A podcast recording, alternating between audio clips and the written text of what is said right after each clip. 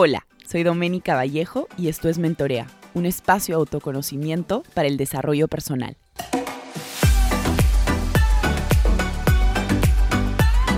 Hola a todos, ¿cómo están? Bienvenidos a un nuevo episodio de Mentorea Podcast. Este es el episodio número 62. Antes de iniciar este episodio, quería agradecer a las personas que se han unido al grupo 2 del programa 90 días de transformación. Todavía nos quedan algunos cupos, pero sí quería agradecer a estas personas por el interés en este programa y sobre todo por las ganas de querer transformarse, las ganas de querer mejorar su calidad de vida. Este programa yo lo hice con ese fin, con el fin de darles muchísimas herramientas para que ustedes puedan transformar su vida. Yo aquí soy la mediadora de todo esto, ustedes hacen este proceso realidad. De hecho, el grupo 1 ya está por terminar. Y todas las historias de transformación las últimas semanas, la verdad que me han llegado al corazón. Ver cómo a través del grupo de WhatsApp comparten todas, estas historias de transformación, cómo la gente toma conciencia y la, aplica las distintas herramientas, aplica lo aprendido en el curso, para mí es lo más gratificante. Así que si te quieres animar, entra a nuestra web www.mentoreaprojectconj.com y vas a poder inscribirte. Y si no, cualquier duda o pregunta, puedes acercarte al Instagram. Estamos como arroba mentorea project con J y resolver todas las dudas que tengas. No te quedes sin esta oportunidad de transformarte. Son 12 semanas, sesiones semanales, un grupo de 15 personas. La verdad que va a estar increíble. Iniciamos el 19 de mayo. Bueno, ahora sí, iniciamos este episodio 62 y hoy les quería traer un tema muy interesante. Bueno, para mí es algo muy, muy interesante. Porque es algo que escucho mucho en las sesiones que tengo, en los programas, sobre todo en la sociedad también. Ahora que vivimos pues en un mundo digital, ¿no? Donde las redes pasan a ser nuestra vida entera. Creo que es importante hablar de este tema. Y el tema de hoy es cinco mitos sobre la relación perfecta. ¿Y por qué quería traer este tema? Porque creo que hay muchos mitos en relación al tema de la relación perfecta, ¿no? Relación perfecta entre comillas. Creo que tenemos muchas ideas de qué es una relación perfecta. Muchas veces esta idea preconcebida de lo que es una relación perfecta está basada en experiencias, ¿no? De nuestras amigas, de nuestra sociedad. las mismas redes nos llevan a a pensar que la relación que tiene, no sé, el actor con la cantante y la vida de amor y las fotos y la luna en miel y, no sé, los regalos de los regalos, es como, es, así se ve una relación perfecta. O también puede que, no sé, hayamos tenido una amiga súper cercana que tiene como esta relación perfecta, entre comillas, en la que hay mucho amor de por medio y nunca se pelean y nosotros siempre como tratamos de anhelar o tomamos este ejemplo como así se debería, ¿no? así se debería ver mi relación, así se debería ver la siguiente relación que yo tenga. Y muchas veces estos no negociables, vamos a poner esta palabrita que me encanta, estos no negociables de la relación perfecta se van construyendo en base a experiencias, en base a, no sé, personas cercanas, en base a la crianza que, te dieron. Y vamos no negociando aspectos, tratando de anhelar esta relación perfecta, cuando uno no existe relación perfecta, porque cada relación es diferente y cada relación necesita cosas diferentes para ser, entre comillas, perfecta. La perfección igual es una ilusión. Y comienzas a no negociar cosas o a darle importancia a cosas que no necesariamente son tan importantes para ti. Cada persona es diferente, cada persona tiene necesidades diferentes. No porque a tu amiga, no sé, le regalan cosas todos los aniversarios y va, no sé, seis años con su enamorado, tú también lo tienes que tener. Quizás para ti la parte material de los regalos no es tan importante, pero como tu amiga lo tiene en su relación, ya para ti es un no negociable. Entonces es importante, obviamente, el autoconocimiento para saber qué es lo que realmente nosotros entendemos como relación perfecta. No, nuevamente, no existe eh, la perfección, pero bueno, la, la mejor relación o la relación ideal, pongámoslo así.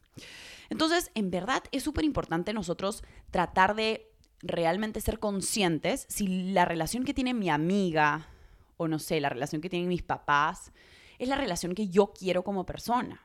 vuelvo a repetir, cada uno tiene necesidades diferentes, cada uno es diferente. Lo que para tu amiga es importante quizás para ti no lo sea, pero si no te lo cuestionas, si no lo experimentas, nunca lo vas a aprender. ¿Y por qué lo digo? Porque yo veo muchísimas personas diciendo como, ay no, qué linda la relación de esta chica, es la relación perfecta, nunca se pelean, el chico le regala regalos todos los meses, todos los aniversarios, le lleva de viaje, siempre están juntos, se van para arriba y para abajo juntos, ¿no?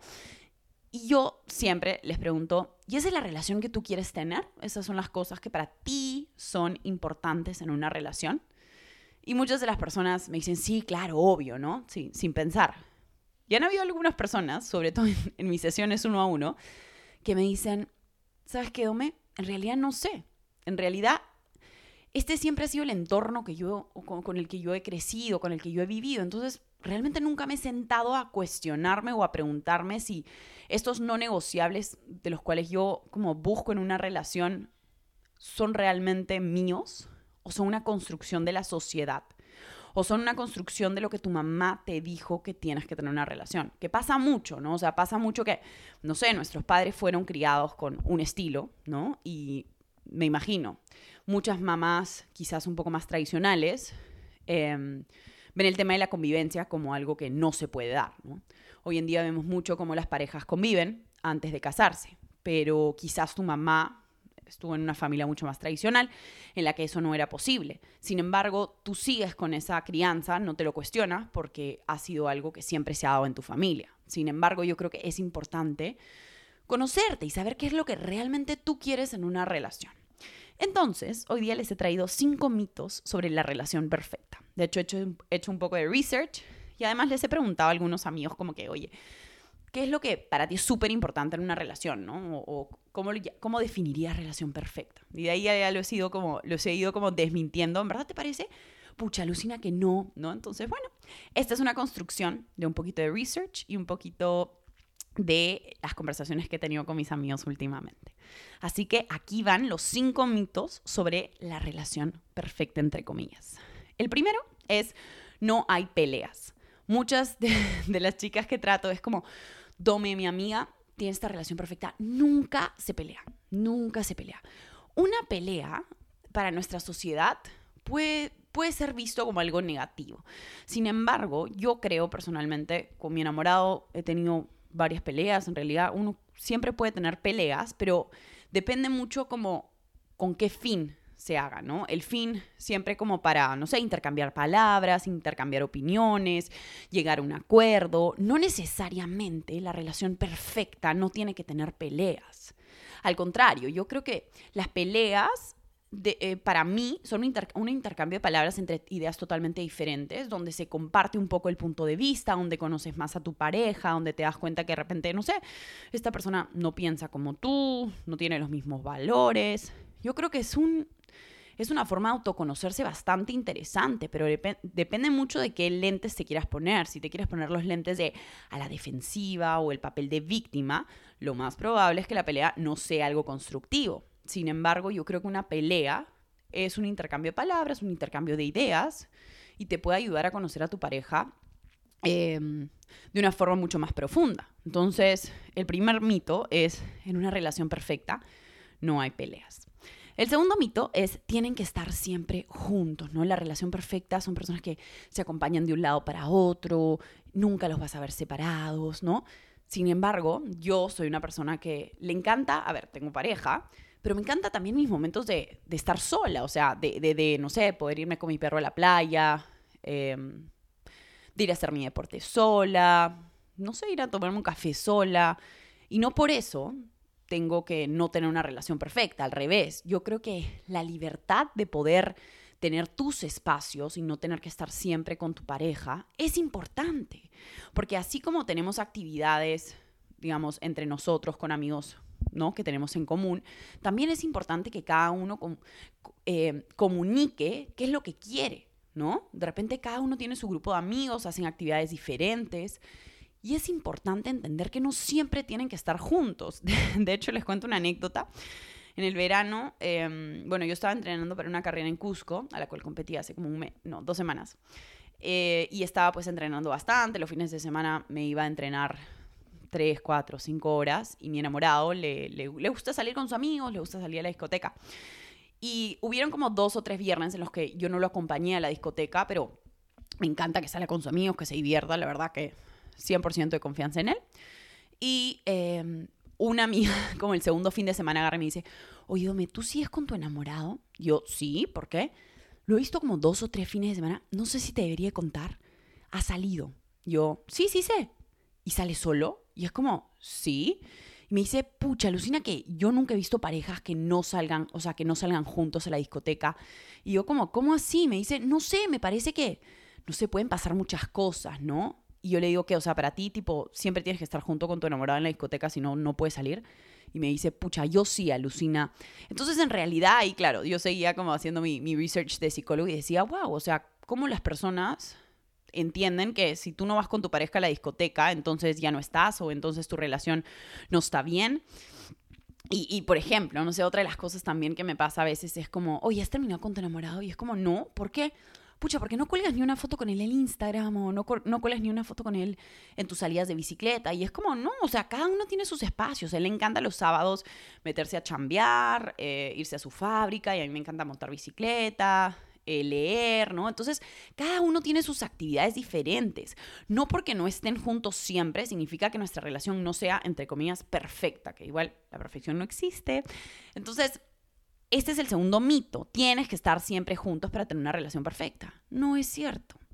El tercero, cuelgan fotos en redes sociales. Ese es tan común. Siento que todo el mundo ahorita es como, no, no, es que ya no, ya no cuelga fotos, ¿no? La forma en que te das cuenta si la persona sigue o no con, con, con su enamorado es, no, es que ya no cuelgan fotos no necesariamente quiero compartir toda mi vida en redes sociales. Hay gente que sí. Yo la verdad soy bastante reservada en ese sentido. Trato de compartir cosas siempre constructivas. Trato de, de no sé, la vida privada como efectivamente sea privada, ¿no? No, no estar como enseñando tanto de, de mi vida privada. Por lo menos yo lo veo así.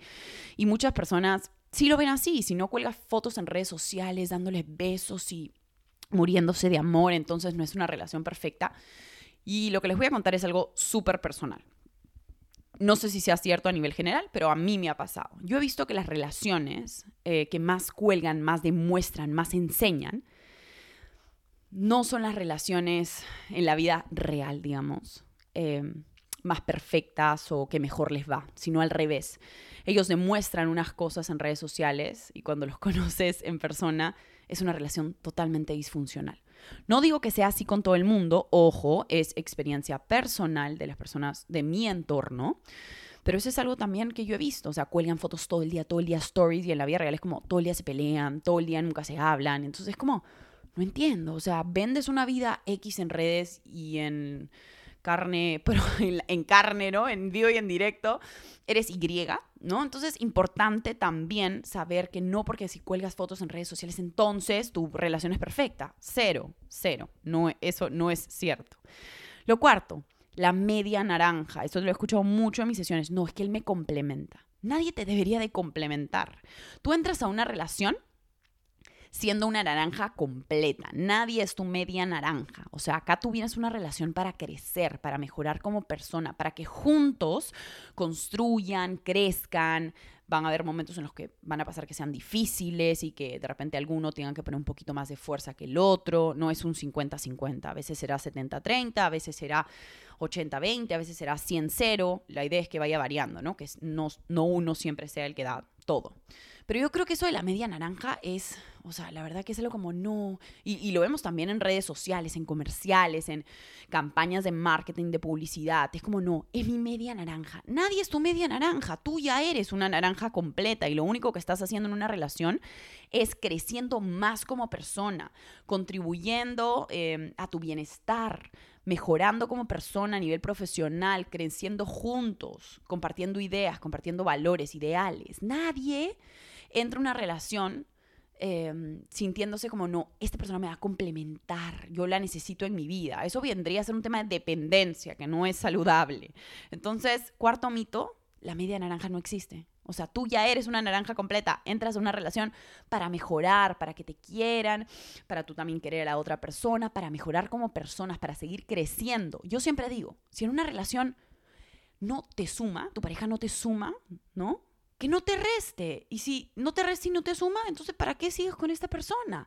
Yo siempre digo que la persona te tiene que sumar y cuando hablamos de sumar no me refiero a la parte monetaria, no me refiero a la parte material, me, me refiero a la parte espiritual. O sea, que es una persona que se siente contigo y te diga, ¿qué te pasa? Cuéntame. Sentámonos, deje las cosas que está haciendo, si puede en ese momento, y te hable, y te escuche, y crezcan juntos. ¿Ok? Y el quinto mito, los celos son una prueba irreputable, ¿no? De amor. Y yo no creo que sea así, o sea, yo no creo que los celos sean una prueba de que te quiere con todo su ser. Yo creo que al revés, o sea, las personas celosas son personas que normalmente no tienen mucha confianza, ya sea en sí mismos o en su pareja, ¿no? Los celos son una prueba irrepuable de amor. No es así, no es así. O sea, los celos yo creo que los tienes en una relación cuando uno no confías en la otra persona y dos, de repente hasta tu propia autoestima está un poco dañada por ende no te quieres y no te sientes suficiente y necesitas como siempre estar comparándote y diciendo, seguro vas a salir y vas a estar con chicas. O sea, imagínense yo, ¿no? En esta anécdota que les contaba los tres fines de semana, si yo me ponía a pensar, ¿con quién estará? ¿Va a ir la ex? ¿No va a ir la ex?